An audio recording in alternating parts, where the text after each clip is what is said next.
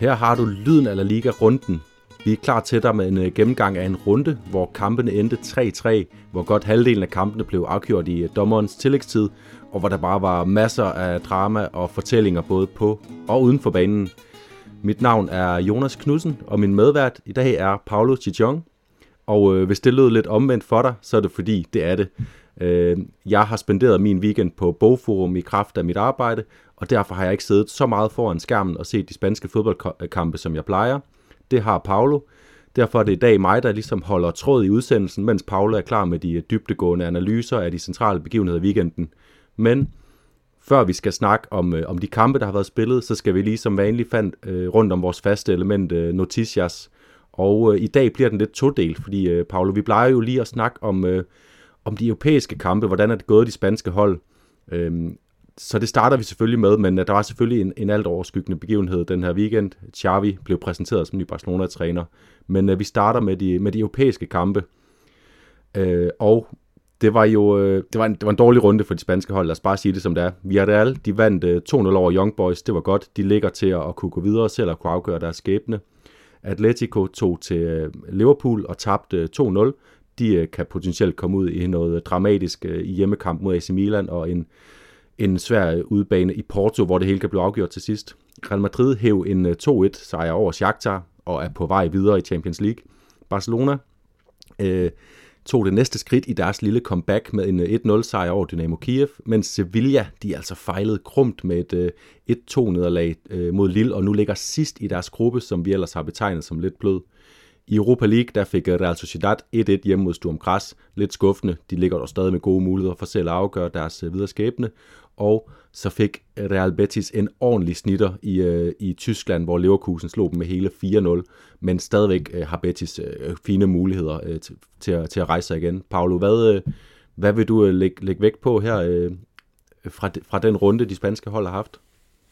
Ja, men ja, altså det jeg primært tager med mig, det er jo, at vi, nogle ting, vi godt vidste, at Atletico Madrid er ikke lige så gode som Liverpool, men jeg synes godt nok, det var ærgerligt, at de fik sådan en afklapsning.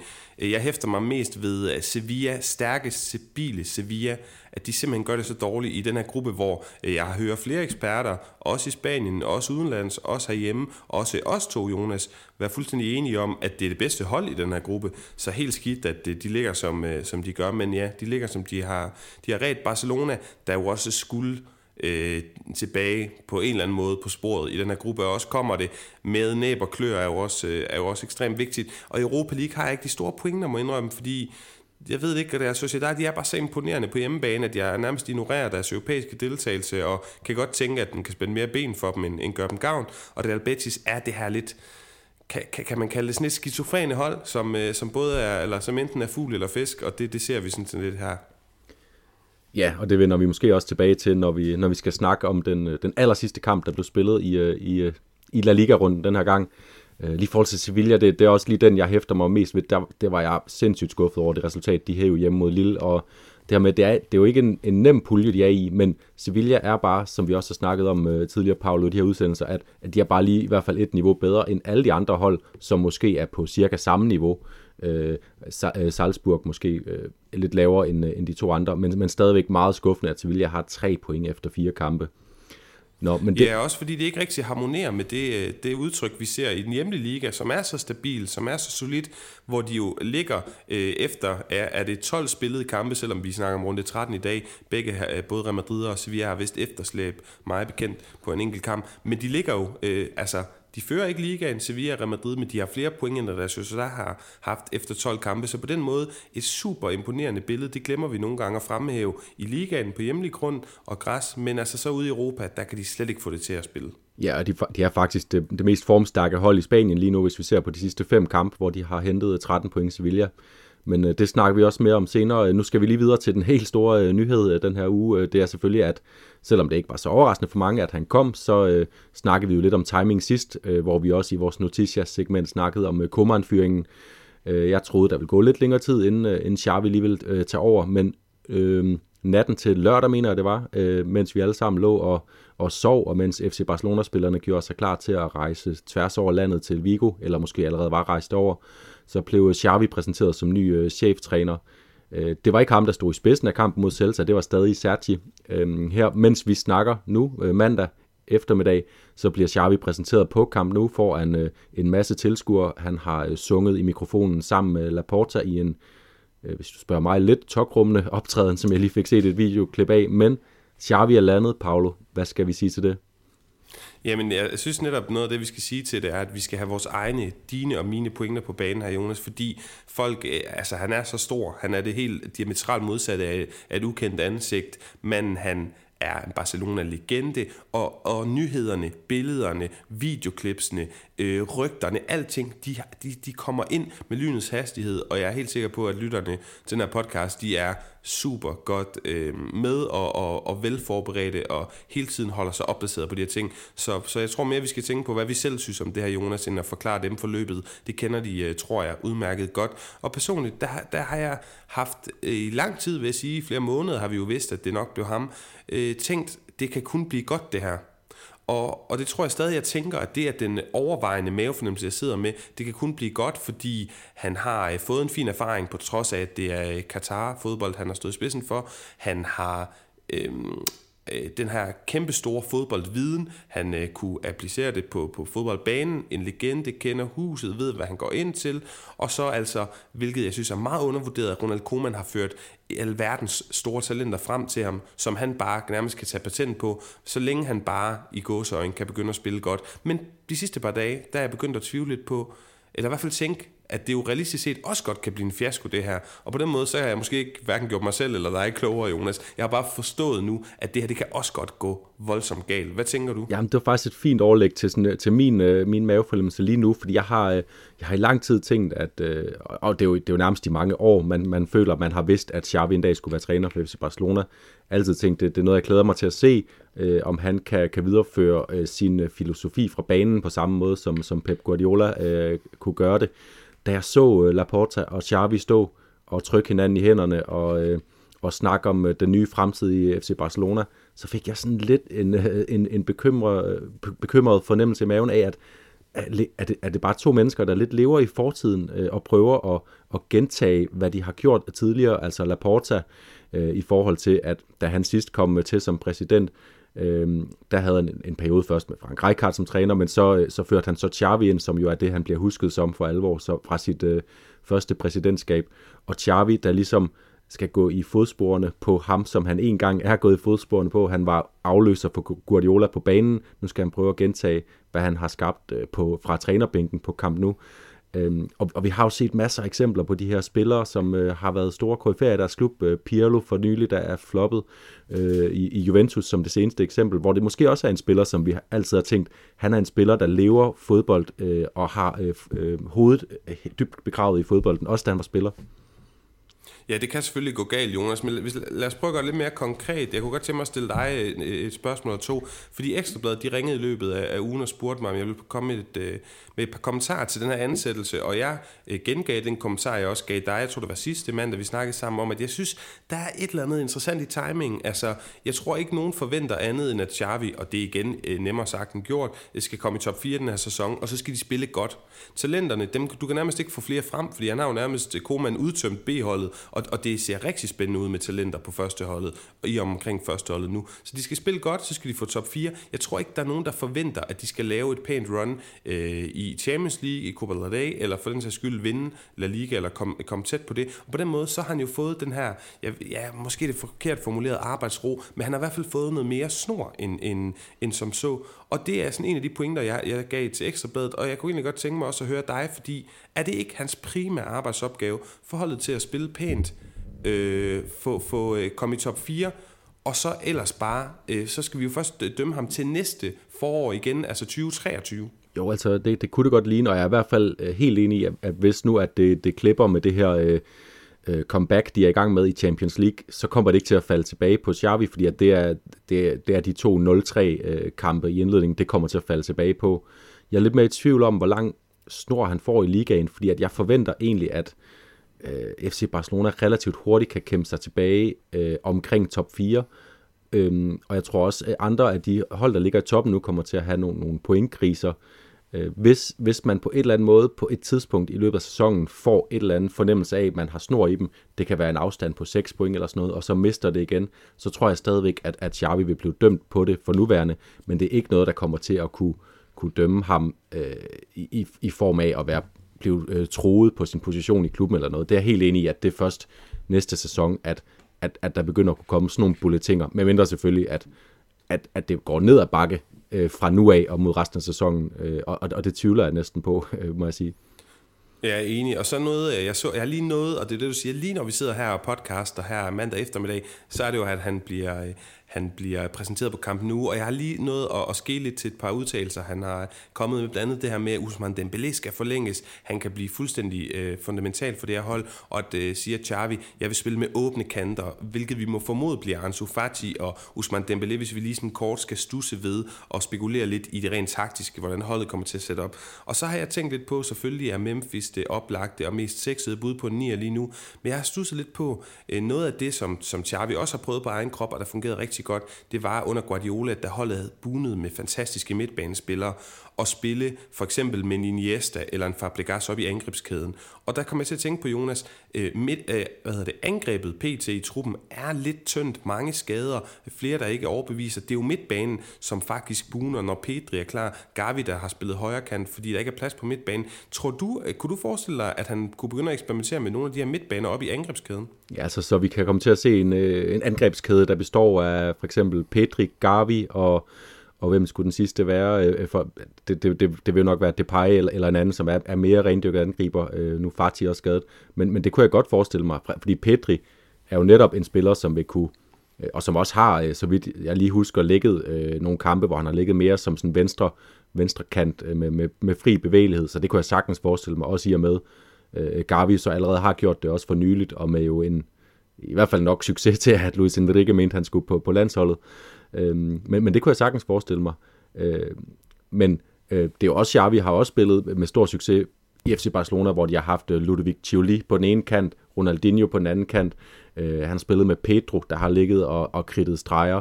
Øh, så, så altså, jeg, jeg tror ikke, han, han kommer til at lægge sig fast på, at det skal være midtbanespillere. Øh, og jeg tror, han mener det, når han, når han siger, at han gerne vil have noget bredde, fordi det har også været Barcelonas problemer øh, nogle af de sidste år, især med, øh, øh, med Messi, der har ligget meget centralt, og man har haft øh, ubevægelige Luis Suarez liggende, hvis vi går lidt, lidt tid tilbage, og det har været et problem for FC Barcelona, så, så det kan jeg godt se pointen med, at, at det er et sted, en gang vil gribe ind. Og det er jo også noget, der ligger i tråd med Johan Cruyffs øh, tilgang til, til fodboldspillet, som, som Xavi jo øh, er øh, opvokset med. Øh, så så, så det, det, jeg tror, øh, han har en god pointe i, at Dembélé kan blive vigtig for ham.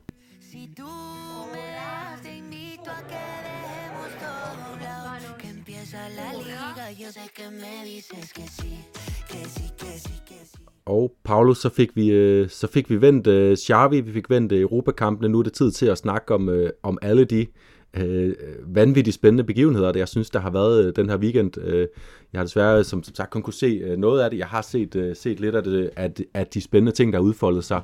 Og det startede jo allerede fredag aften, hvor øh, Athletic Klub skulle prøve at følge op på deres øh, gode, øh, udmærkede run i La Liga lige for tiden med en hjemmekamp mod Cardis, en kamp, de skulle have vundet. Det gjorde de ikke. De taber 0-1.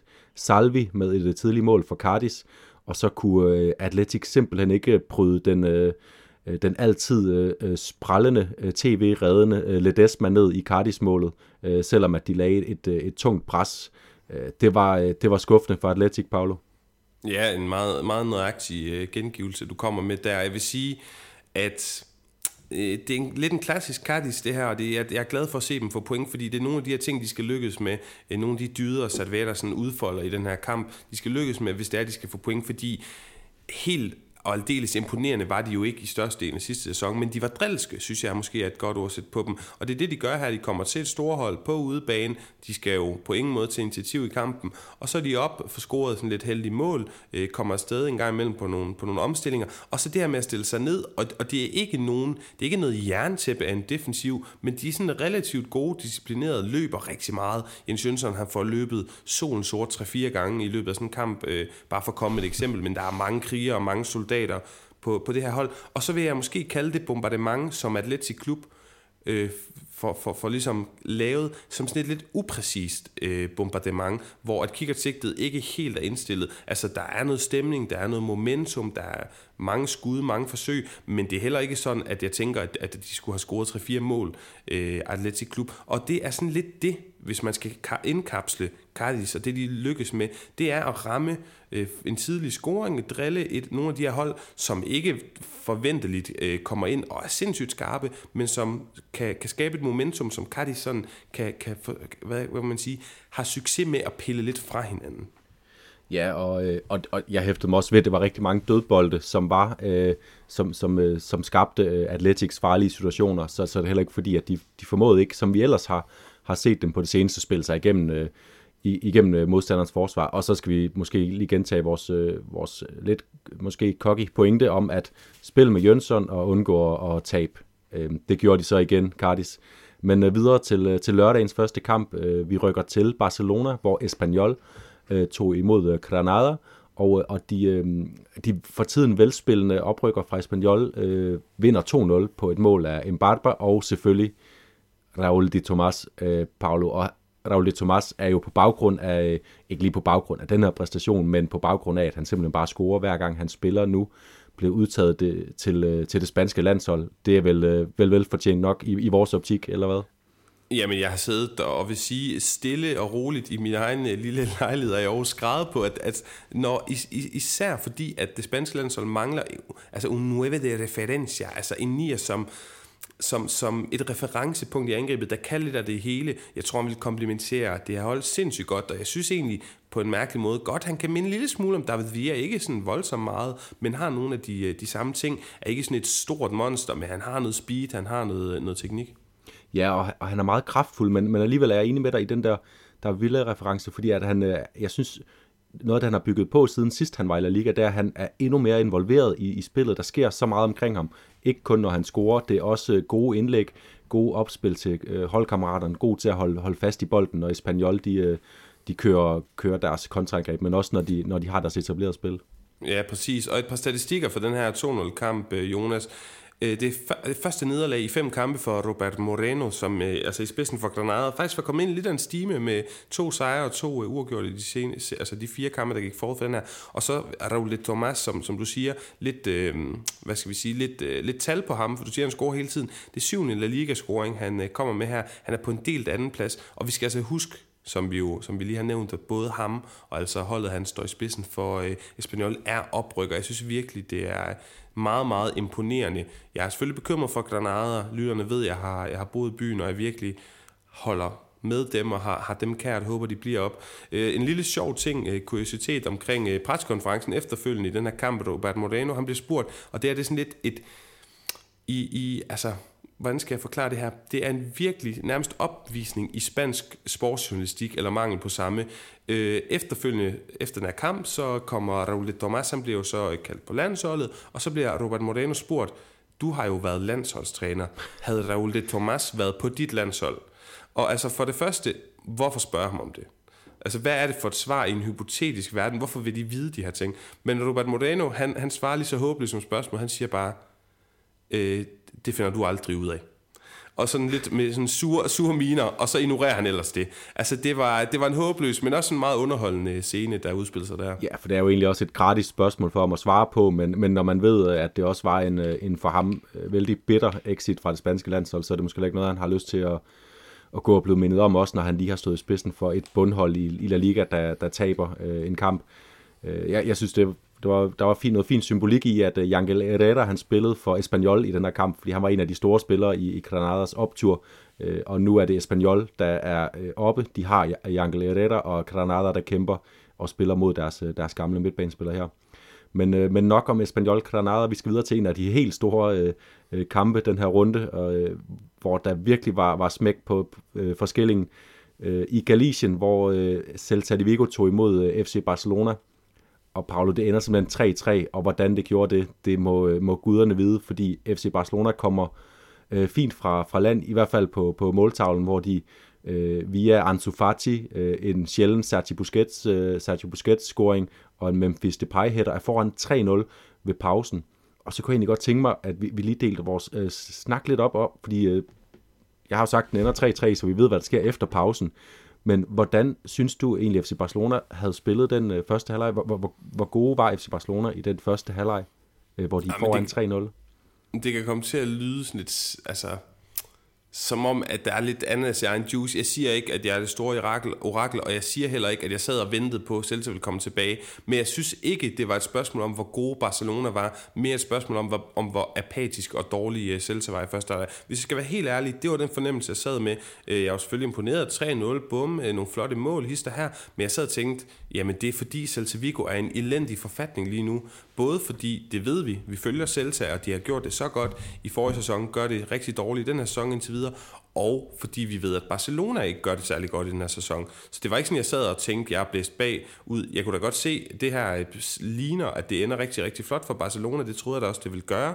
Og jeg sad og tænkte, at de har rullet La Alfombra Roja, altså den, den, den røde løber ud til Xavi og sagt, værsgo, velkommen tilbage. Vi laver et, et statement-resultat her til dig og giver dig lidt arbejdsro. Ja, men øh, og, øh, jeg skal også helt sige, det var, øh, det, var, det, var, det var derfor, jeg spurgte, for jeg sad med samme fornemmelse efter første halvleg, at øh, de førte 3-0. Det var, det var øh, nogle rigtig fine mål, de fik scoret. Øh, velkomponeret angreb, og Ansu Fati, der, der selvfølgelig tog, tog øh, sagen helt egen øh, hånd, og, øh, og bare havde hurtigere fødder end øh, Ugo Mayo. Men, øh, men, men det var ikke fordi sådan grundspillet var, var helt vildt imponerende for FC Barcelona, synes jeg. Og øh, de, de fik jo også et tidligt varselsskud med Jago Aspas, der, var, øh, der havde en rigtig stor chance allerede i, efter, efter ganske kort tid i kampen, og hvor de kunne have, have været bagud. Og så en anden ting, øh, jeg, jeg godt kunne tænke mig at, at høre din mening om, øh, Paolo, det er, nu, det, det er jo en lidt sær situation, det her med, at Xavi bliver præsenteret som, som ny træner øh, om morgenen. Sergio Bajuan, han, øh, han står i spidsen for holdet. Øh, tror du, der var nogen sådan Xavi-aftryk på, på det hold, Sergi Bajuan, han stillede op, eller var det bare, øh, var det bare hans øh, du ved, caretaker-rolle, han, han førte øh, igennem, og så tager Xavi over fra, fra i dag?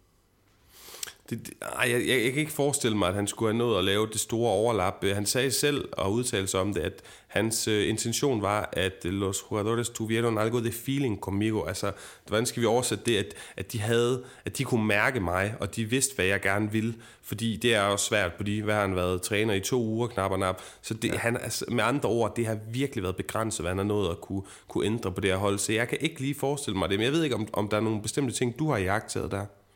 Nej, jeg, jeg tænkte bare på, om det havde været en, en lejlighed til lige at, at få lavet nogle eksperimenter til, at, at Xavi ligesom kunne, kunne lige uh, stikke øh, uh, Sergi en, en, øh, en, en lille besked om, jeg kunne godt tænke mig at se uh, ham der spille der, eller jeg kunne godt se dem der spille tæt på hinanden, eller et eller andet, som de kunne prøve, hvor det var lidt en gratis omgang for, for Xavi, men det er heller ikke fordi, jeg, jeg har sådan observeret noget konkret. Uh, men der var noget at observere i, i anden halvleg, øh, for lige at gøre første halvleg færdig, så går Ansu Fati ud med en, øh, med en skade i første halvleg. Det er virkelig øh, sorte nyheder for Barcelona og for, og for Xavi. Øh, Langley går også ud, Araujo kommer ind øh, i stedet for ham øh, til, til, første, øh, til anden halvleg start. Og jeg ved ikke, om det var Araujos skyld, men i hvert fald så ramler det fuldstændig for FC Barcelona. Øh, de, øh, de, de, det ender simpelthen 3-3. Det er øh, Jago Aspas selvfølgelig, der scorer det første mål efter noget, øh, noget, en masse kluderspil ind i feltet. Så er det Nolito, den tidligere øh, Barcelona-dreng, der øh, gør det til 2-3, og på det her tidspunkt, der bliver der virkelig tændt op under, under Balaidos, og så til allersidst, aller, aller sidst, 95. minut, dukker Jago Aspas op, og med et af hans signaturmål, vil jeg næsten sige, drejer rundt på en tallerken, og, og øh, sparker bolden sådan et helt usandsynligt sted hen i målet i forhold til hans, øh, hans øh, positur, øh, hans kropstilling. kropsstilling. Øh, og så ender det 3-3 og ender i det, sådan rene øh, øh, tristesse for FC Barcelona. Ja, og hvor i verden finder man en forklaring på det her. Altså, det, det, er, det er svært. Selvfølgelig, Sergi Barjuan siger også øh, efter kampen, at det er jo også svært, når at vi bliver ved med at skulle hive spillere ud. Det ændrer på, på holdets struktur og sådan nogle ting her. Men Jonas, jeg kunne godt tænke mig at starte et andet sted, fordi vi ved jo, at Celta Barcelona, det, det er en historisk øh, kamp. Mm. Det, det lever, eller historisk set leverer det spektakulært. Det er måske en bedre måde at, at forklare det på. Men som jeg også sagde, Celta, de er altså ikke i en forfatning, hvor jeg sad og havde de her ambitioner for holdet. Så jeg synes, at det her Barcelona-kollaps, det er mere Barcelonas skyld, at den her kamp den bliver spektakulær på, på den nærmest tragisk-komiske måde, end det er på den måde Celtas fortjeneste. Altså, Celta har nogle chancer og så videre, Øh, comebacket, det er anført af et aldrende øh, Jago Aspas og Nolito. Nolito, jeg synes ikke, han har set særlig sexet og god ud de seneste øh, stykke tid. Og så jo, Jago Aspas får sparket øh, lidt gang i sæsonen her, men ja, jeg, ja, jeg synes mere, det er Barcelonas fortjeneste.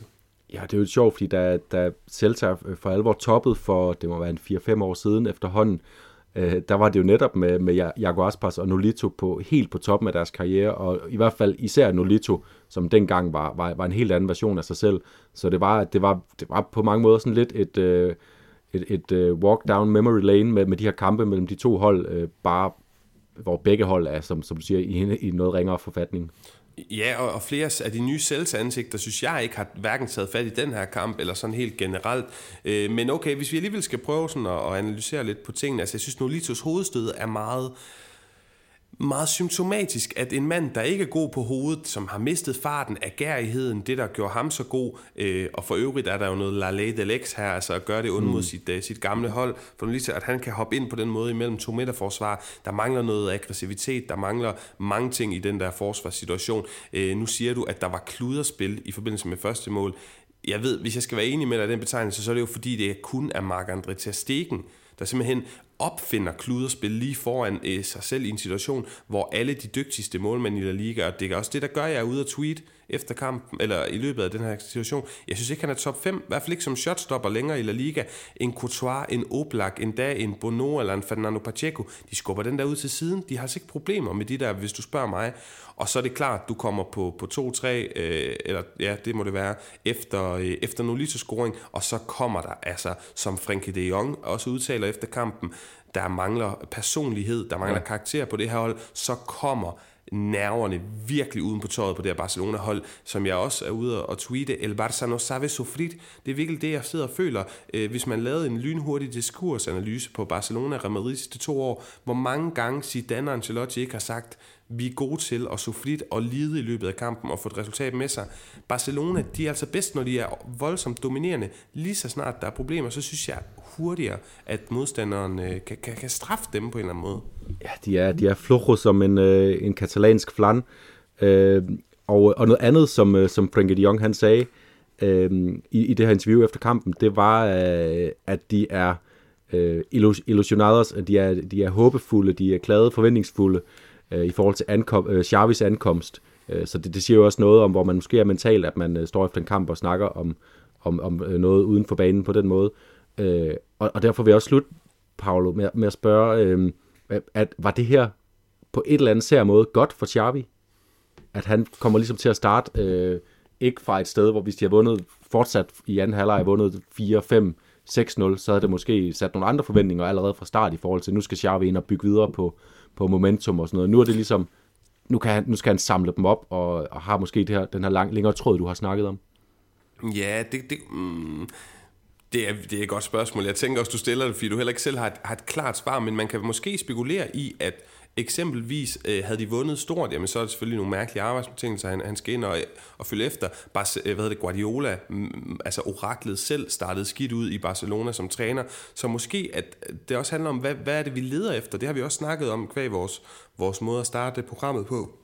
Altså, hvad leder vi efter med, med, med Xavi? Hvad er det, vi kommer til at kigge efter i første kamp mod Espanyol og i de første par kampe? Og der kunne det for eksempel være, det hørte jeg i nogle af de katalanske førende eksperter og journalister, der snakker ind i de store spanske sportsradioer, de siger, noget af det vigtigste Xavi han skal ændre på det her hold, det er, at når man er foran 1-0, så går man efter 2-0. Der skal være noget aggressivitet i det her hold. Der skal være noget bid i dem, noget biskhed i dem, og det øh, tror jeg, at de, de har fuldstændig ret i, og det ser man jo ikke. Altså, de er fuldstændig apatiske og, og simpelthen lyddogne, eller hvad du siger, flans, floho som en, en flan. Altså, du prikker til dem, og så går de simpelthen i stykker øh, i den her kamp. Det er den, lidt den fornemmelse, man sidder med. Så det tror jeg godt, hvis det er noget af det, du leder efter i dit, øh, i dit spørgsmål. Jamen, jeg, jeg lidt, øh, jeg, som du sagde, jeg, jeg havde ikke selv svaret, så derfor, derfor spurgte jeg også, men øh, måske han også skal lære sine sin spillere, at når man får en 3-0, skal man også gå efter 4-0, øh, så øh, der, der er noget at arbejde på for Xavi, men øh, lad os gå videre. Egentlig så, øh, jeg, øh, jeg sagde op i, i indledningen, at øh, der var næsten halvdelen af de her kampe i den her weekend, de blev øh, afgjort i overtiden. Det her var den første af dem. Og så i øvrigt, det ene point, øh, det var nok til at skubbe Barcelona ind i top 10 på en bedre målscore end Valencia og Espanyol, Espanyol som de møder øh, næste gang i Xavis første kamp. Øh, så Barcelona er lige nu ind på en, på en 9. plads på bedre målscore. Men lad os rykke videre til øh, kamp nummer to i den her øh, weekend, som sluttede med en afgørelse øh, i, øh, i dommerens tillægstid. Det var øh, oppe i Baskerlandet, hvor øh, Deportivo Alaves tog imod Levante. Øh, og øh, de Frutos giver Levante en rigtig øh, fin start på kampen, men så øh, dukker øh, ingen anden end, øh, end Roselu op hele to gange, den sidste gang, som nævnt, i overtiden med et fantastisk hovedstødsmål, som han bare prager ind bag øh, øh Dani øh, Cardenas, som var øh, valgt af Pereira, øh, Levantes øh, nye træner, til den her kamp på bekostning af Aitor Fernandes, en målmandsduel, vi også så i, i sidste sæson. Og øh, Paolo Levante har ikke vundet en kamp som det eneste hold i La Liga endnu. Det, er, det ser sort ud for vores venner fra, fra Valencia. Ja, og det er vores rigtig gode venner, så jeg, jeg kan godt sidde og knibe en tårer, fordi Jonas, ej, lad, lad, lad mig stille spørgsmålet bagefter. Lige lidt statistikker. Vi starter med Levante, som du siger. Under Pereira, øh, den nye træner her, de starter med 0-0 mod Getafe, 5-3 mod Sevilla, så har de en 2-2 kamp mod Atletico Madrid, det var så flot, og, øh, og et enkelt af to point. Og så altså 0-3 mod, mod Granada, og så igen et nederlag her. Fuldstændig forfærdelig start fra ham, og spørgsmålet er, men det, det har man også set i Liga før. Ham her, hvis han ikke snart leverer en sejr eller noget, der, der, der er mere opløftende, så kunne han godt blive fyret. Altså det øh, tror jeg egentlig godt før, før årsskiftet. Omvendt Alaves seneste syv kampe, fire sejre, rigtig, rigtig flot, fordi de var altså heller ikke startet godt i uh, den her sæson.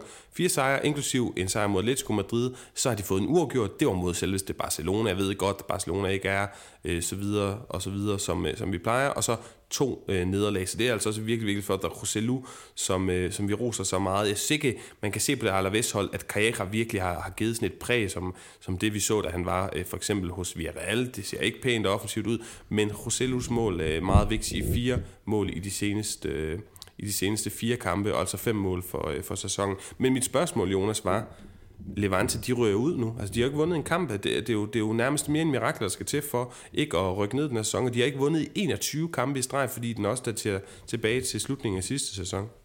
Det, det er svært at se andet. De, øh, de begynder også stille og roligt, fordi, øh, fordi de andre hold får, får skrabet lidt til sig. Cardis får tre point den her gang. Elche, de spiller lidt uafgjort her. Der Alaves, som du siger, øh, øh får mange point for tiden. 10, 10 point de sidste fem kampe. Det er helt oppe i toppen af La Ligas formbarometer. Øh, Øh, så Levante begynder sammen med, med Getafe at blive, øh, at blive isoleret lidt ned i bunden, og, og hvis ikke snart de kommer, kommer i gang med at vinde, så, øh, så, så bliver de uigenkaldeligt, og så, ja, så må vi vinke farvel til vores kære venner med, med nyt stadion og optimisme og en, en spændende trup og alt muligt, men det, det, kan, det kan ende med ikke at blive nok.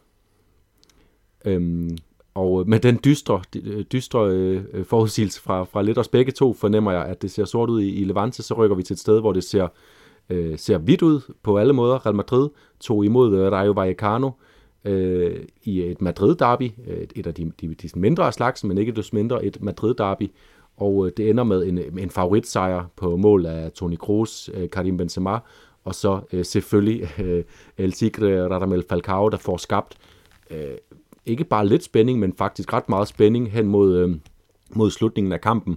Men Paolo, en, øh, en, en god første halvleg Real Madrid, hvor de, hvor de får bragt sig selv på sejrskurs i hvert fald. Jamen, jeg kunne egentlig godt tænke mig lige at starte et andet sted, fordi at øh, vi har snakket lidt om rost Rayo, men har haft svært ved at, at, gøre, at fortælle andet om Andoni Iraola, end at han er spændende, var spændende med Mirandes, er spændende her hos Rayo. Men jeg hørte ham med El Largado i ugen, der gik, og vil godt lige fortælle kort, at han jo selv bliver spurgt ind til, du er, du er en mega spændende træner, dit hold spiller fantastisk. Hvor, hvor får du det fra? Kan du give os noget sådan helt punktligt, øh, øh nogle nedslag, hvor vi ligesom kan forstå det lidt bedre. Og så siger han selv, og det havde jeg fuldstændig glemt, i Daola er jo over at spille i sit karrieres efterår i MLS, hvor han spiller under Patrick Vieira, der er i Premier League nu. Vieira, øh, som var træner under City Group i, hvad hedder det, New York City, eller hvad det hedder. På det tidspunkt, altså det var tiki-taka, som han selv siger, det var meget tung ball possession, øh, de lærte om der. Og, og han siger, at det er en af de ting, han virkelig har taget med. Og så bliver han spurgt ind øh, i det her program, El Largado, men hvad med de store træner, du havde i Athletic Club, øh, Marcelo Bielsa, og, øh, og Ernesto Valverde for eksempel, hvor han siger, han har taget lo mejor de cada uno, altså han har taget de bedste ting, han ligesom kunne, kunne forstå og, og, og føre videre nu så i sin trænergærning. Så altså, hvis vi skal mm, prøve sådan at kode det ned og opskriften på Idaolas gode rejehold, der er noget, noget possession-orienteret, han har lært over i, øh, hos Patrick Vera, så har han lært det, det voldsomt aggressive pres hos øh, Bielsa, og så har han lært øh, den her lidt mere øh, solide defensiv 4-4-2, som Ernesto Valverde blandt andet var, øh, var god for. Det var bare lige for at starte der, Jonas, og jeg synes, det var rart at, for, at høre ham selv forholde sig til de her ting. Ja, og solide 4-4-2, som jo nærmest er, øh, har været et livsvilkår for ham, siden han var, var 12 år gammel, kvæg hans, øh, hans opvækst og professionelle karriere i, øh, i Athletic Club. Øhm, men, øh, men ikke desto mindre, så kunne Rayo ikke stoppe øh, Real Madrid. Der var, der var mange spektakulære øh, Øh, øh, detaljer fra det her Real Madrid-hold, synes jeg. Øh, Ferland Mendy, øh, Benzema, Vinicius, der får kombineret flot ud i venstresiden. En venstreside, der, der begynder at se rigtig spændende ud for, for Real Madrid. Jeg, jeg festede mig dog mere ved, mere ved en anden detalje, som jeg måske også vender tilbage til ned i, i det Tajasso. Det er, jeg vil næsten kalde det øh, Kroos, øh, Toni Kroos' oplæg til sig selv, selvom det, det ender det ikke med at blive, men, men, men det mål, øh, han selv øh, ender med at sætte ind, det var jo aldrig sket, hvis ikke han havde fået den helt vanvittige idé at hætte øh, en, øh, øh, en nedfaldsbold på midten, hætte bolden lige bagover øh, sit eget hoved, øh, sådan, nærmest som om han har øjne i nakken, og sætte Vinicius afsted i et, i et angreb, og så ender det med, at han som sagt selv afslutter det til, øh, til 1-0. Mm. Øh, inden Benzema så gør det til 2-0. Og øh, så havde Real Madrid styr på kampen, eller hvad, Paolo? Nej, det har de ikke. De får den ikke lukket. Øh, jeg sidder selv med min lillebror, som er stor Real Madrid-fan, og siger også til ham, altså prøv lige at høre, tre, nu står der 2-0, og, og, og hvis, det skal ikke ske det samme, der skete de sidste to kampe, hvor den endte 2-1, og det er blevet farligt, men det gør den jo det tre, tredje gang med 2-1. Øh, så, så jeg ved ikke rigtig, Jonas, altså jeg synes, det er svært at blive klog på den her kamp. Real Madrid har en helt anden fornemmelse og vibe omkring sig i den her sæson med, at de kan score mange flere mål end under Zidane. Det er jeg slet ikke sekund i tvivl om. Det kan alle se, men omvendt en anden skrøbelighed omkring deres, øh, deres øh, ja, restforsvar, deres måde på generelt og, og deres solide defensive struktur under Zidane, den er meget mere porøs nu. Vi må se, hvad Ancelotti øh, vil gøre ved det, for jeg troede, det ville blive meget bedre med Carvajal og... Øh, og Mendy's tilbagekomst bliver holdt, det er det ikke, øh, det er det ikke gået. En anden lille ting, øh, kuriositet, Cavaral, der har været meget skadet, men som de fleste er enige om, er en af, af verdens bedste højrebacks, når han er klar. Han er klar igen nu. Han spiller en fantastisk kamp med et par nøgleafleveringer offensivt og et par meget heroiske øh, tilbage, hvad hedder det, præstationer tilbage i banen og sådan heroiske sidste øjebliks taklinger. var virkelig god tilbage på det spanske landshold. Og øh, det var faktisk i midtugen i forbindelse med, med det her Shakhtar Donetsk opgør, hvor han bliver interviewet øh, i preskonference og bliver spurgt ind til, har du, har du tænkt over, hvordan du skal forholde dig til de her skader? Og han siger, jeg har, som det i øvrigt er meget på mode i Spanien med Marco Llorente og så videre, jeg har ændret min kost meget. Og så siger han dejligt befriende, jeg har fået sådan en meget mærkelig diæt, der er meget rara der er meget strikt og, og mærkelig, og jeg spiser broccoli morgen, middag og aften, og, det, og så smiler han sådan lidt, som du kan godt se, at han er træt af det, men det er det, han gør, fordi han er en professionel øh, sportsmand. Det synes, jeg var, øh, det synes jeg bare var en lille sjov ting. Lad os håbe, han kan blive, øh, holde sig skadesfri, fordi så er han en, en stor personlighed for det her Real Madrid-hold. Ja, så kan vi andre sidde og klæde os over, at vi kan, vi kan nøjes med at, at snakke lidt om fodbolden og, og spille den mest for sjov, hvor vi ikke behøver at fylde os selv med, med broccoli hele tiden, selvom det også kan være, være lækkert. Men øh, og, og, øh, det er jo ikke nogen hemmelighed, at Barcelona de endte med at smide en, en sejr. Øh, Atletico Madrid gjorde det også senere. Øh, hvorfor gjorde Real Madrid ikke det? Fordi det, det, det brændte på, øh, også efter ja, jeg har lyst til, mål. Jonas, jeg har lyst til at ty til de her... Øh, ty til de her, altså det er jo lidt flosker, men at Real Madrid har igennem årene viser, at de bare er mindre, og de bliver ved med at gentage det. Spillere og trænere igen og igen, på trods af udgiftning, sabemos sofrit, eller i datid subimos sufrir. Altså, vi var gode til at lide under den her kamp. Vi arbejder kollektivt, defensivt, vi er der for hinanden. Og det, det altså, jeg bliver nødt til at give dem ret i, at, at, at der er en fornemmelse af, at Real Madrid i højere grad kan modstå det pres, der er fra modstanderen i, øh, i nogle trælse perioder af kampen, i forhold til i hvert fald et Barcelona, hvis ryggrad virkelig er regnormsagtig lige pt. Ja, det så vi jo netop også i El Clasico, hvor, hvor, hvor vi netop snakkede om, hvor, hvor solid Real Madrid så ud. Ikke fordi de spillede defensivt, men øh, fordi de simpelthen bare øh, øh, hænger sammen som hold øh, hele vejen fra, fra Benzema og ned til, til Courtois, som uden at have sådan helt fabelagtige redninger i den her kamp mod Rayo, så har han nogle, nogle, øh, nogle afgørende aktioner, som også er måske en del af forklaringen på, at øh, Real Madrid ikke smider, hvor, hvor, hvor Tastikken var med til at smide den for, for FC Barcelona for eksempel. Ja, lige præcis. Øh, men Jonas, jeg kunne lige tænke mig at opsummere, fordi der, nu går vi på landskabspause og sådan noget her. Altså, Real Madrid og under Ancelotti 2,0, De fører La Liga efter 12 kampe. Jeg ved godt, at, at, at deres Sociedad er foran, men de har spillet en kamp mere. De fører La Liga sammen med Sevilla. De har et af Europas absolut farligste angrebsduer, hvis ikke den mest farlige. De, man savner ikke rigtig Rafael Varane, Sergio Ramos duen lige nu. De laver mange mål. Hvad er det, vi mangler at se, før at vi virkelig hylder det her hold? Eller burde vi egentlig bare øh, stikke pipen ind og sige, det her det ser imponerende ud, det er godt arbejde lavet Ancelotti. Jeg er godt med på, at det er ikke det bedste Real Madrid-hold, vi har set de sidste 20 år, men burde vi egentlig ikke rose dem for at være, ja, altså, at, at det er bare godt arbejde? Jo, det, det synes jeg også, fordi der, der er mange spektakulære øh, øh, aktioner, også i den her kamp mod, mod Rayo, og Vinicius, som er fantastisk for tiden, Benzema, som er en af verdens bedste spillere øh, lige for tiden, øh, i min optik. Øh, men alligevel så er der bare de her udfald, altså vi alle sammen øh, var chokeret over Sheriff-nederlaget. Shakhtar Donetsk var heller ikke nogen god kamp. Øh, Espanyol var bedre end, øh, end Real Madrid i det meste af den kamp, øh, Real Madrid endte med at, at tabe i, øh, i Barcelona, så vidt jeg lige husker. Øh, og, der, og det er bare ikke, de, de er ikke stabilt op på det der helt høje, de helt høje navler, men de helt høje navler, de er der altså.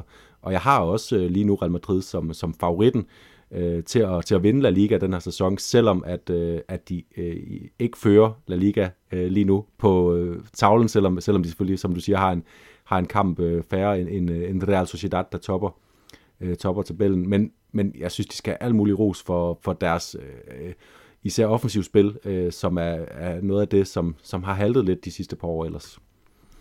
Ja, og så bliver det spændende at se, om, om det er Marco Asensio, der skal gøre sig på den her højre kant. Han, han gjorde øh, en fin figur i den her kamp. Et Nazar, der bliver ved med at være på bænken, og det kan jeg fortælle lidt mere om senere i forbindelse med nogle koringer. Det synes jeg er virkelig, virkelig sigende og, og interessant. Det glæder jeg mig til at høre om, men, øh, men for nu så rykker vi videre til øh, den øh, valencianske region, hvor vi er de to imod Getafe, La Ligas absolute bundprop. Det vedblev de med at være efter den her kamp. Manu Trigueros med et... Øh, med et, øh, med et tidligt mål. Øh, fin mål af ham, som, øh, som også har vist sig lidt i felterne for tiden. Men, øh, men der var stadig dårligt nyt for Villarreal, ligesom der har været det meste af den her sæson. Øh, de har ikke været gode i La Liga, og, den her, og det har de blandt andet ikke været, fordi Gerard Moreno har været skadet, Samu Chukwueze har været skadet. I den her kamp, der går øh, Arnaud Danjuma ud med en skade. Jeremy Pino bliver skiftet ind i hans sted, og hvad sker der senere i kampen? Jeremy Pino går ud med en skade, øh, og nye øh, hovedbrud for, for Unai Emery, som måske så kan glæde sig over, at han har en, en undskyldning for, at det ikke helt øh, spiller for, øh, for Villarreal for tiden. Har, har du en kort pointe om, øh, om Villarreal øh, Getafe? Ja, jeg synes, at øh, uh, Bulaidia øh, så spændende ud og har, har flere øh, interessante aktioner. Måske, at det kan give noget mere plads til ham. Og egentlig, at han var relativt bevægelig og mere interessant og, og kreativ Øh, kom frem til mere, så mere spændende ud, øh, lidt længere væk fra den klassiske 9'er position som Paco Alcácer. Han er jo meget mere stationær i det, så det kunne være interessant, hvis at, at han måske i de her øh, offensivspillere skadesfravær, øh, Unai Emery vil prøve at forsøge at prøve at kigge på, øh, om han kunne lege lidt med en Bulaidia ud til en af siderne, eller i en form for tandem op offensivt. I hvert fald øh, Villarreals første La Liga sejr i fem kampe. De har ikke vundet siden de vandt over og Betis den 3. oktober ellers, men, øh, men ny sejr til dem. Og så rykker vi videre til den øh, tredje af de øh, fire sene afgørelser, øh, afgørelser i dommerens tillægtid. Vi har snakket om øh, på Mestalla i Valencia, lidt længere øh, sydpå fra Villarreal, der, øh, der tog Valencia imod Atletico, og det ender ligesom Celta Barcelona 3-3. Luis Suarez bringer øh, de forsvarende mester på, på sejrskurs, inden øh, Stefan Savic med et, synes jeg, noget kluntet selvmål øh, får udlignet for Valencia. Og så er det ellers Chris Mann med et øh, golazo, den øh, indskiftede øh, Simon Vrsalko med et meget Vrsalko med et meget sjældent mål inden overtiden, hvor vi bare må sige, toko en Ugo Doro i le toko dos veces. Øhm, Paolo, det var, det er, han er da ved at blive en rigtig held, Ugo Doro nu han, er, han, er, han, han, er, han var jo en held, før han landede, så, så øh, lige nu er han bare i gang med at cementere det. Men det er jo selvfølgelig, øh, hvis vi skal lidt mere alvorlige, meget, meget vigtigt for ham, også fordi, at, øh, at de begynder, og jeg synes jeg, at Bordalas tropper, øh, de har haft problemer. Jeg har en kort pointe, at jeg hader uafgjorte, fordi det, det ændrer ikke noget i dynamikken, og begge de her hold har, har, har også virkelig behov for, især Valencia, at komme op og få de her tre point, og det, det, ja, det er bare irriterende og frustrerende, når, når man sidder og, og håber på noget nyt fra et hold. Men øh, de har mange skadesproblemer, hvis vi starter ved Bordalas tropper. Der er en Teddy Correa, man kan godt se Fouquet får simpelthen ikke det samme offensiv ud af ham. Med Chedisev er ikke med, Maxi Gomez, Gabriel Paulista, og så derfor bliver det sådan lidt et, et image af de stiller jo heller ikke uden en reel, øh, eller de stiller uden en reel angriber, hedder det. Det er kun Maxi Gomez, nej, hvad hedder det, vores gode ven Gonzalo Gedges, der, er, der er med. Masse hårdt arbejdende, omstillingsparate soldater, og så er det bare, at jeg sidder og, og tænker, hvorfor, altså, hvis ikke nu, at Bordalas er imponeret af Goduro, og han kan få lov at starte noget oftere, så ved jeg eddermame ikke, hvad han skal levere. Men som han også sagde, at han havde ikke regnet med, at han skulle score mod Real Madrid, og slet ikke to gange mod de forsvarende mester Atletico. Øh, så på den måde har han i hvert fald gjort sit for, for at imponere. Ja, han bliver bare nødt til at, til at have chancen, øh, chancen fast det næste stykke tid måske. Øhm, men øh, hvis vi peger pilen over mod Atletico lidt, altså, det, det er jo vi har snakket om øh, deres øh, huller bag til. Jan Oblak, der, der, der, der faldet i niveau, ikke ligner sig selv øh, starten af den her øh, øh, sæson. Og, øh, og, og, og deres forsvar, som, øh, som har nogle mærkelige aktioner. Stefan Savic, den her kamp, er, er uheldig med et selvmål, men så også han er lidt uopmærksom og kommer til at lave et selvmål. Og så at, at øh, uh, Ukududu efter to, det, det, det er to indlæg, der fører til hans øh, to mål til sidst, i en fase, hvor Atletico Madrid bare skal stå og parere, og som, øh, som, som Kukke sagde efter kampen, vi er, det, er vores, øh, det er der vores trademarks at være gode til at forsvare. Vi er, vi er de samme. Vi er de samme mennesker, der står bag det her nu, og vi bliver nødt til øh, bare at være mere opmærksomme. Det er det eneste, det er det, vi mangler. Vi, øh, vi, skal være, vi, vi, vi savner opmærksomhed, koncentration dernede, og derfor så øh, smider vi de her dumme point, og han var, han var tydeligvis øh, forbitret. Hvad er det, der sker øh, med Atletico, for, siden at de ikke kan øh, hente de her sejre, vi er vant til at se dem gøre? Jamen, jeg vil starte med faktisk, Jonas, så udfordre Kukke lidt, og det, det tror jeg generelt er en, er en dum idé, fordi at, øh, hvad han ved om fodbold, det, det, det ved jeg ikke øh, ja, en, en brøkdel af. Men jeg synes bare ikke, det er rigtigt. For det første, der kommer indlæg fra siden ud, hvor Vasalko spiller. Øh, manden, han er langt fra imponeret i sin Atletico-side, og Kieran Trippier står simpelthen så langt foran den mand på, på pladsen som højre bak. Så det kan du lægge noget i. Så synes jeg, selvom at det er de samme spillere, Mario Hermoso har ikke været i så god form, og så er der noget i dynamik jeg kan bare ikke lade være med at spekulere i den dynamik. Jeg Rosa Koke, jeg synes sagtens, han kan ligge på sekseren selv. Det så vi sidste sæson. Og Rodrigo de Paul kan mange ting, også defensivt og som kontrollerende midtbane. Så egentlig heller ikke noget med ham. Han er også en kriger. Men det, det, det var bare så fasttømret med den dynamik med, med Lemar som venstre 8 og Jorente som højre. De mangler dem begge to. Jorente, han, han var fuldstændig outstanding offensiv sidste sæson, men hans arbejdsiver, hans raseri, det smittede af, hans måde at presse på, nogle gange er, er det offensive pres jo også det bedste defensive våben. Og der er nogle af de her ting, som jeg sidder og, og føler, at Atletico Madrid, jeg, jeg kan se, de er sårbare defensivt, jeg kan ikke komme med en klar forklaring, men jeg kan godt forestille mig, at hvis han havde haft Lemar og, og Llorente klar, Trippier ikke bliver skadet i sådan en kamp, så tror jeg altså i løbet af et forløb på et par kampe, at de kan spille den samme dynamik ind i holdet, som de havde sidste år, og så bliver de ikke, tror jeg, så sårbare over for de her ting. Nu giver, nu giver jeg lidt uh, pistolspørgsmål, som du skal svare hurtigt på, Paolo. Uh, uh, Simeone stiller op med, uh, med en, en firebakkæde. Hvilke to uh, midtstopper vælger han? Skal han vælge, eller vælger han? Altså, hvis du spørger mig, så vil jeg da klart sige Jimenez og Savic. Jimenez og Savic. Øh, så, så der er Moso ude. Ja, absolut. Øh, og Moso spiller jo øh, stort set hver gang for Atletico lige nu. Så er der ikke også noget med, at, at vi ved ikke rigtigt, hvad der er konstellationen. Altså Oblak har ikke den der øh, fast forankret konstellation foran sig, hvor han ved, hvem der står hvor, og øh, i, i øvrigt så skifter de også mellem tre, ned, øh, tre midtstopper, fire midtstopper, eller øh, tre midtstopper og to midtstopper, og øh, vekslende, hvor langt oppe og nede vinkbaksene, skråstrej bakkerne ligger. Så er der ikke også noget med, at, at der er noget sådan sy- øh, systemisk forvirring foran Oblak? Det kunne da godt være, men jeg synes også, vi skal kigge på helhedsindtrykket på det her hold. Øh, Luis Suarez scorer et gudemål. Jeg mener også, at det er et gudemål. Det er en opvisning i at være en angriber, som ser doven, ødelagt, halvtyk og færdig ud, og alligevel, det træk, han laver, det er simpelthen af Guds noget. Altså, jeg er sikker på, at Lionel Messi, han endda, han, han hoppede op i stolen, da han så uh, sin gamle kammerat lave det Det er så simpel lille detalje, men den, den laver hele målet, det træk, han sig mm. forbi Diakabi, fordi Diakabi, han har én mulighed der, hvis ikke han skal score Suarez, og det er at lave straffespark. Nå, men nok om det. Øh, det, er, det, er, en, det er individualist, øh, som de også siger i, i spa, spa, hvad hedder det, den spanske presses behandling af det her, der var det sådan meget tito de individualidades, altså at, at Atletico, kommer foran i den her kamp lynhurtigt i en, et kort øjeblik på grund af individuel kvalitet, på grund af det, altså det var så i første halvleg, at Suarez lavede det mål, men ja. i anden halvleg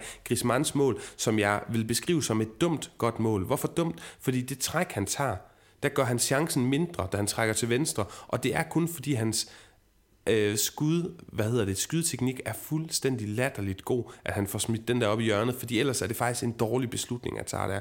Nogle ting, hvor man måske kan sidde og kigge på, at vi er jo ikke imponeret, da Atletico er foran 3 i den her kamp, af helhedsindtrykket. Vi sidder ikke og tænker, hold op, de sætter Valencia til vækst. Nej, vi sidder og tænker, det er individuel styrke, de lige er, er heldige at ramme her. Ja, og jeg havde jo egentlig også tænkt mig, at vi skulle snakke lidt mere om, at, at han spillede med øh, Griezmann, Correa, Suarez, øh, sådan en angrebstrio, som han, øh, som han også gjorde et par gange lige, da Griezmann var kommet tilbage. Men øh, det endte jo med at opleve en helt anden øh, kamp og et helt andet, andet helhedsindtryk, fordi Ogododo lavede øh, sin mål i minut 92 og 96, og det betyder, at Atletico nu øh, halter efter i tabellen. De er fire point efter Real Madrid og Sevilla, øh, som de har spillet lige så mange kampe som, og øh, fem point efter Real Sociedad, som har øh, en kamp mere. Atletico ligger på, på fjerdepladsen lige nu.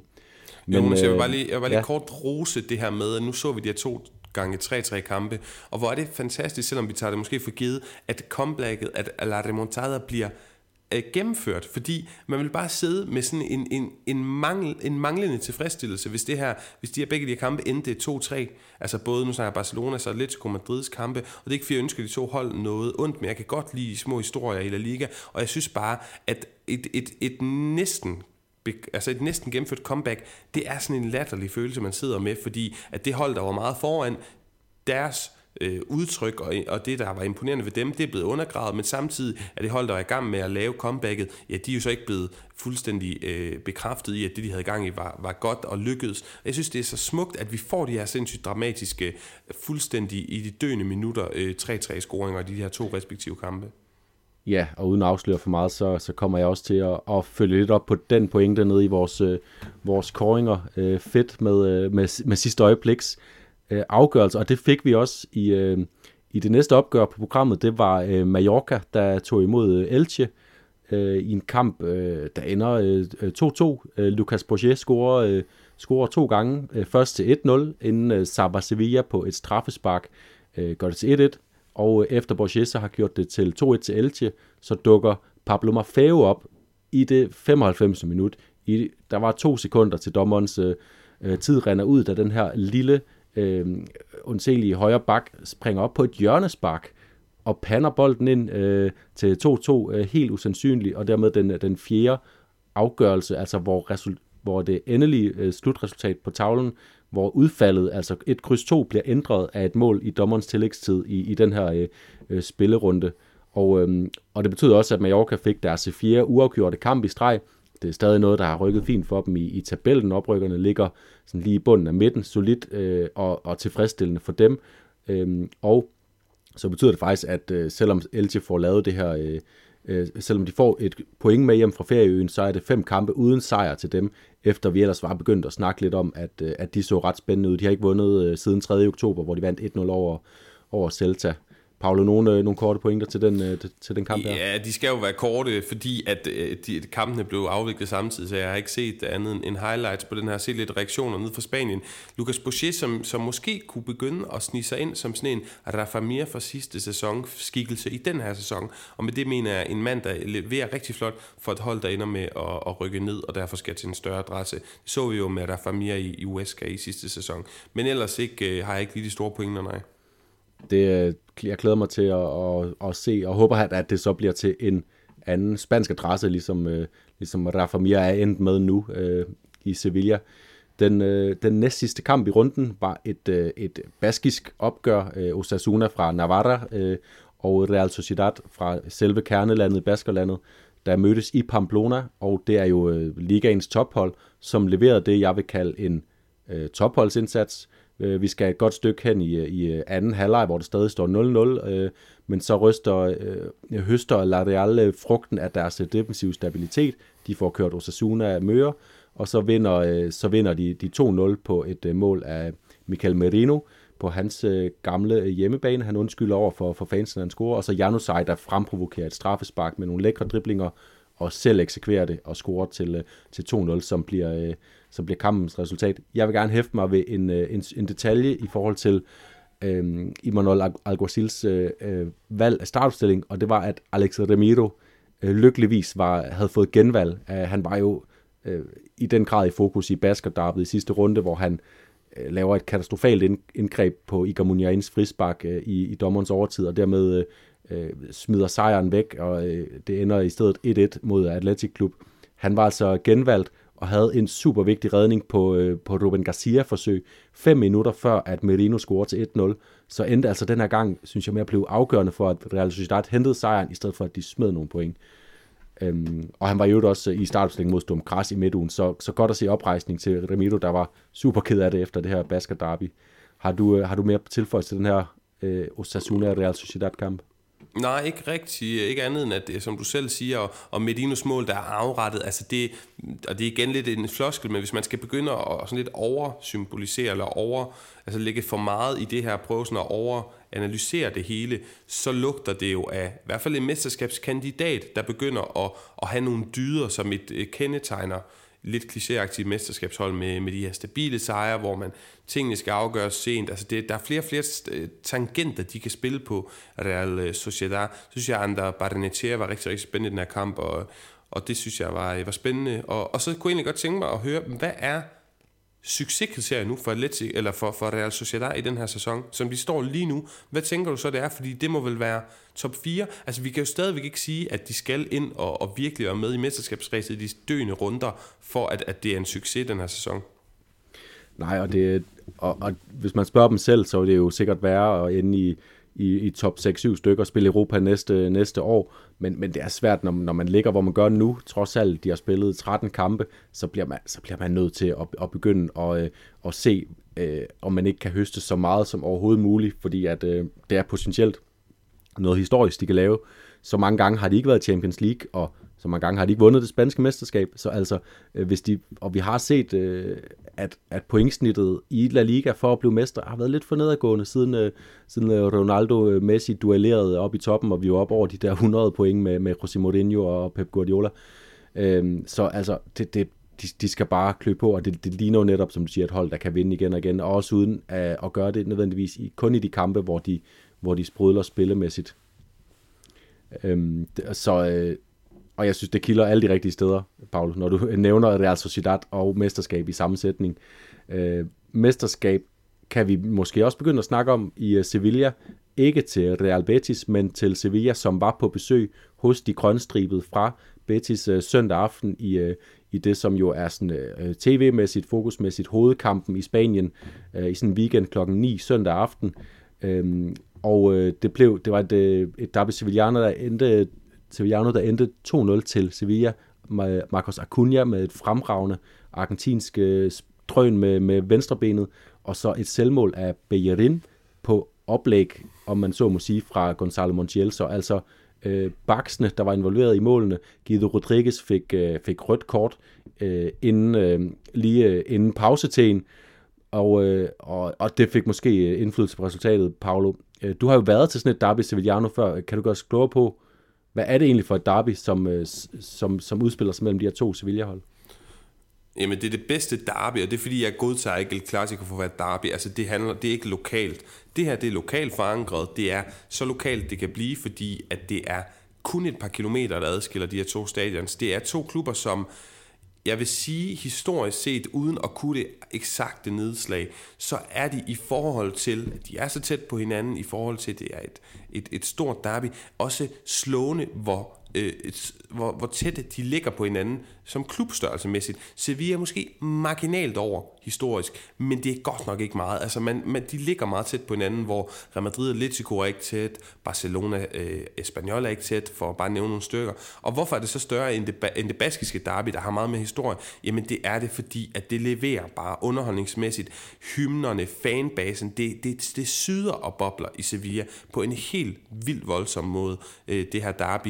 Hvis man sådan lige hurtigt bare for overskueligheden og forudsigeligheden skyld. Jeg er ikke ekspert på det her, på det her derby, men hvis jeg sådan lige hurtigt skal oprise de to lejre, så vil man, og det er igen tegnet lidt voldsomt op for og lidt, altså sådan reducere det for at forsimple det lidt, for at gøre det mere forståeligt, så vil man sige, at Betis er lidt mere øh, hvad hedder sådan noget, social øh, klasse, socialgruppe 3-4-5 stykker, men også et altså den lidt mere humanitær vinkel øh, hjælper hinanden. Vi ser de her peluches, der bliver kastet ud omkring juletid ned på banen, for, altså de her bamser for at indsamle til familier i nød. Det er lidt mere der, hvor fokus er, hvor Sevilla er mere bannerføreren, som som øh, navnet på, på byen er det jo, altså Sevilla er jo som by hovedstaden Andalusien, og, og klubben Sevilla er lidt mere lidt mere snobbet. Det er lidt mere, hvis du rejser til Sevilla og ser de her hestevogne, det finere herskab, mere konservativt, traditionelt, øh, øh, flot tøj og flamingo. Det vil man sige lidt mere kendetegner Sevilla end øh, Atletic, eller hvad, hvad hedder det, Real Betis. Du kan også se lidt på hymnerne, på, på farverne, på symbolikken i Los Reyes Católicos, som er på Sevillas, øh, på deres logo. Øh, og så en sidste pointe, øh, Jonas. Øh, Real Betis udspringer jo af Sevilla, og det er meget interessant, og derfor er det virkelig et indet had, fordi at som det tit sker, når noget udspringer fra noget andet, øh, som, et, som modstand, som oprør, så Real Betis er hoppet ud af Sevilla i, i, i sin tid for at sige, vi kan simpelthen ikke være med på de her præmisser, vi er uenige i nogle værdimæssige ting, og de ting bliver holdt i hævd selv den dag i, øh, i dag. Paolo, tusind tak for, for at gøre os kloge på, og også gøre mig klogere på, på det her på det her derby, som man jo bare øh, kender fra, fra den helt vilde stemning, men øh, du tager lige et, et spadestik øh, stik dybere i måske, hvorfor der er den her øh, øh, sydamerikanske stemning i, i, i kampen.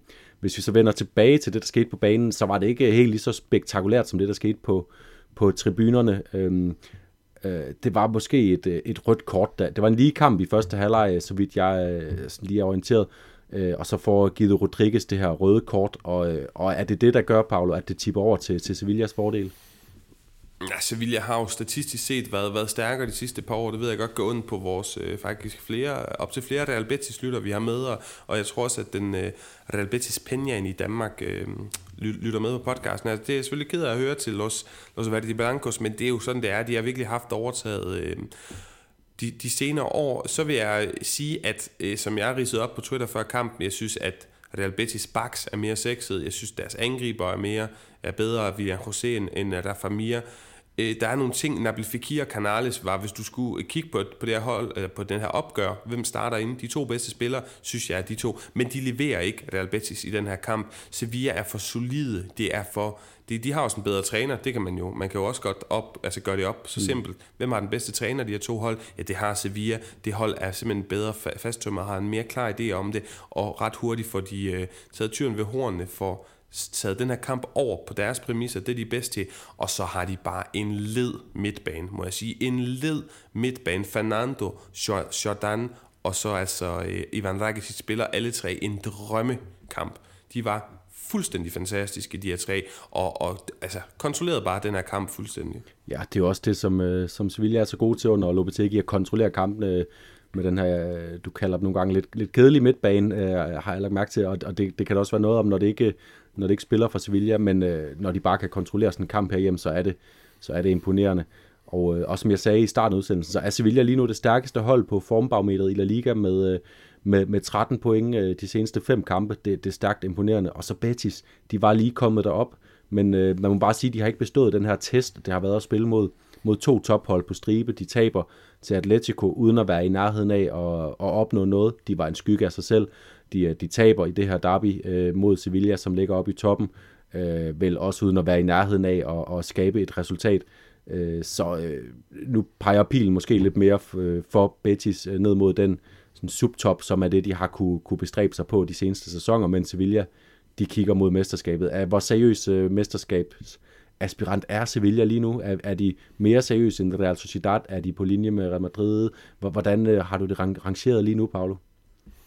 Ja, men Real Madrid og Atletico Madrid klart, øh, klart i, i, altså dem, jeg har de største forventninger til. Sevilla, kun på baggrund af de seneste par sæsoner under Lopetegi, er selvfølgelig foran det altså Sociedad for mig. Meget større budget, meget større trup, Øh, en større træner, der er mere erfaring omkring det at være med heroppe øh, for dem. På den måde er det, er det mere imponerende, mere overraskende, at altså Sociedad er deroppe, hvor de er lige nu. Men det er ikke, altså, det er ikke sådan, at jeg har, øh, hvad hedder det, Real Sociedad markant bag Sevilla. Spørgsmålet for mig er, og der kan jeg så skyde den tilbage til dig, Jonas, hvor er Barcelona i det her felt? Ikke nødvendigvis som mesterskabsspejler, men i hele ræset om, om slutplaceringerne. Fordi jeg tror hurtigt, vi kan blive enige om, at Real Madrid og Atletico Madrid er rimelig stået, er stukket af, eller i hvert fald er en del foran Barcelona øh, i, i den her kamp. Men øh, kan Barcelona, sådan som det ser ud lige nu, kan du bare sige med ro i maven, at de nok skal ende foran Sevilla og det er altså Nej, det, det kan nemlig ikke også, fordi de, de bare virker så øh, øh stabilt kørende.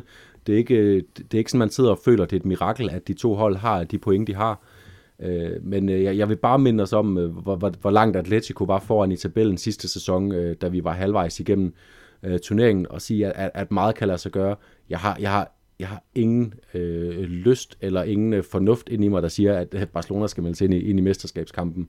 Men, øh, men at, de, øh, at de får øh, kilet sig ind foran Sevilla eller Real Sociedad, øh, hvis en af de to går, når en af de to, tør jeg næsten sige, går, går lidt mere i stå, det, det, det, tror jeg, det tror jeg er realistisk stadigvæk, fordi øh, længere er de trods alt ikke efter Barcelona, og, og med ny vind under Xavi, så, så kan der ske meget. Øhm, så med, med den analyse, så tror jeg, vi er klar til at hoppe videre, øh, Paul. Det var, øh, det var alt for, for runde gennemgangen, øh, inden vi går på, på landskampspause. Men selvfølgelig, inden vi, vi, vi går på, på landskampspause, skal vi lige have vores øh, koringer.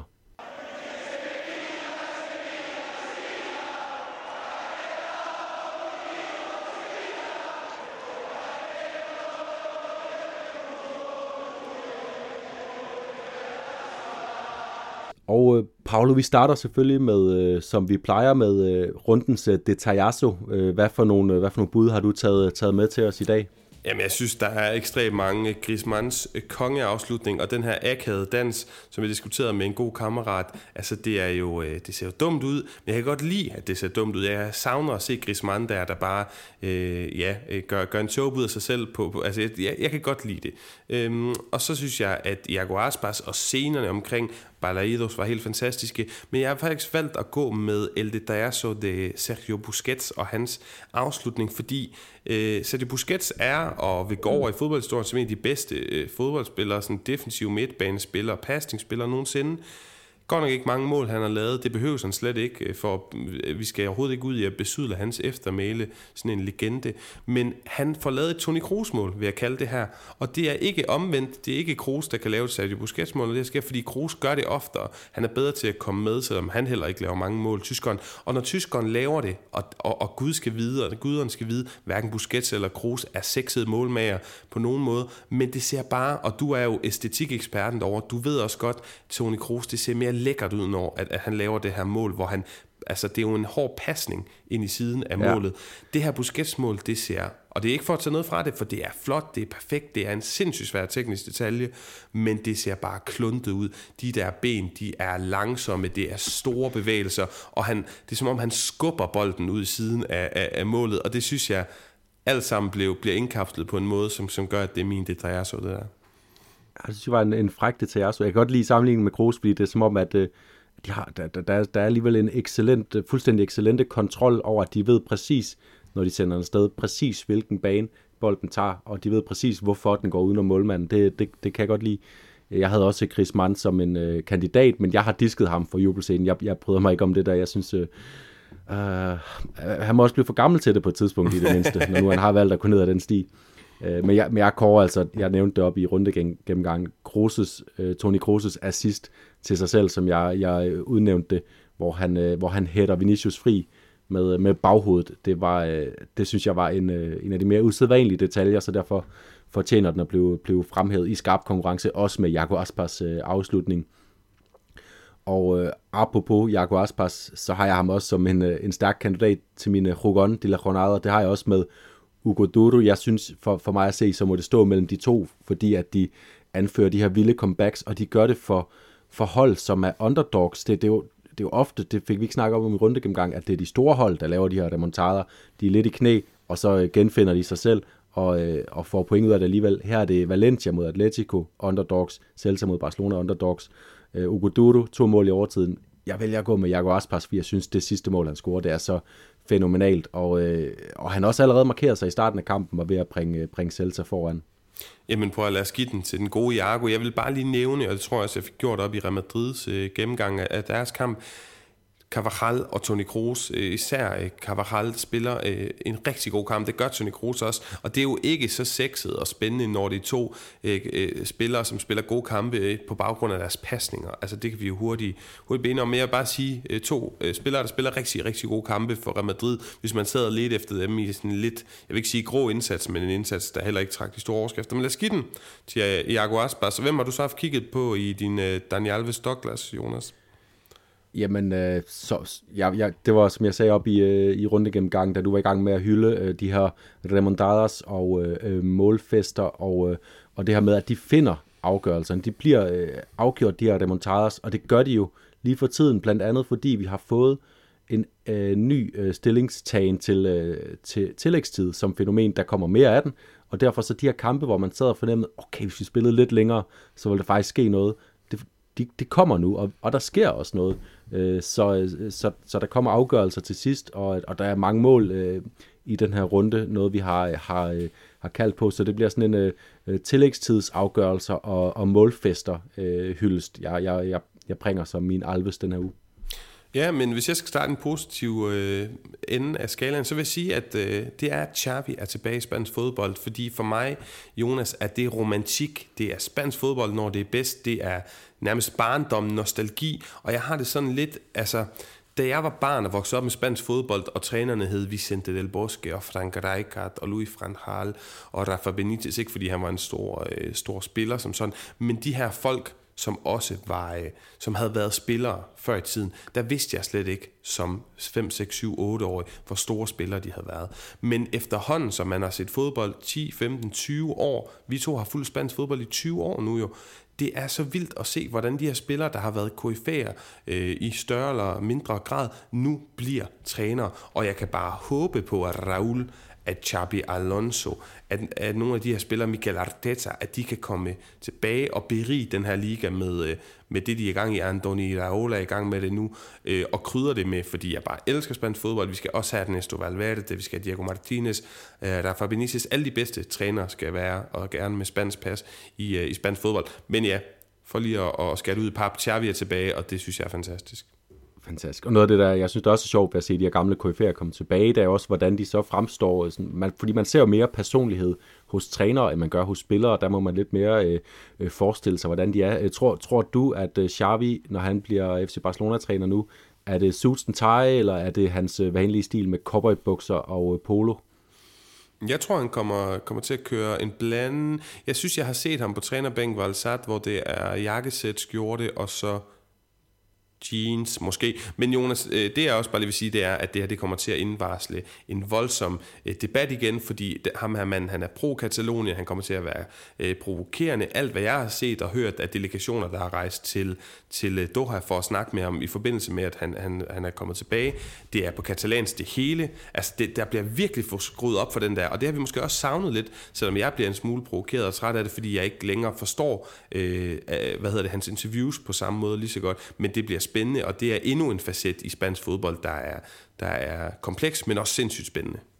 Vi skal måske til at klæde os lidt ekstra til El Clasico-kampene øh, igen. Men øh, videre til, til vores øh, Douglas-koringer. Øh, hvad har, hvad har du valgt her, Paul? Jamen, jeg teasede lidt for den. Jeg har valgt et Nazar. Jeg ved ikke, om jeg gav ham den igen for et par, for et par uger siden.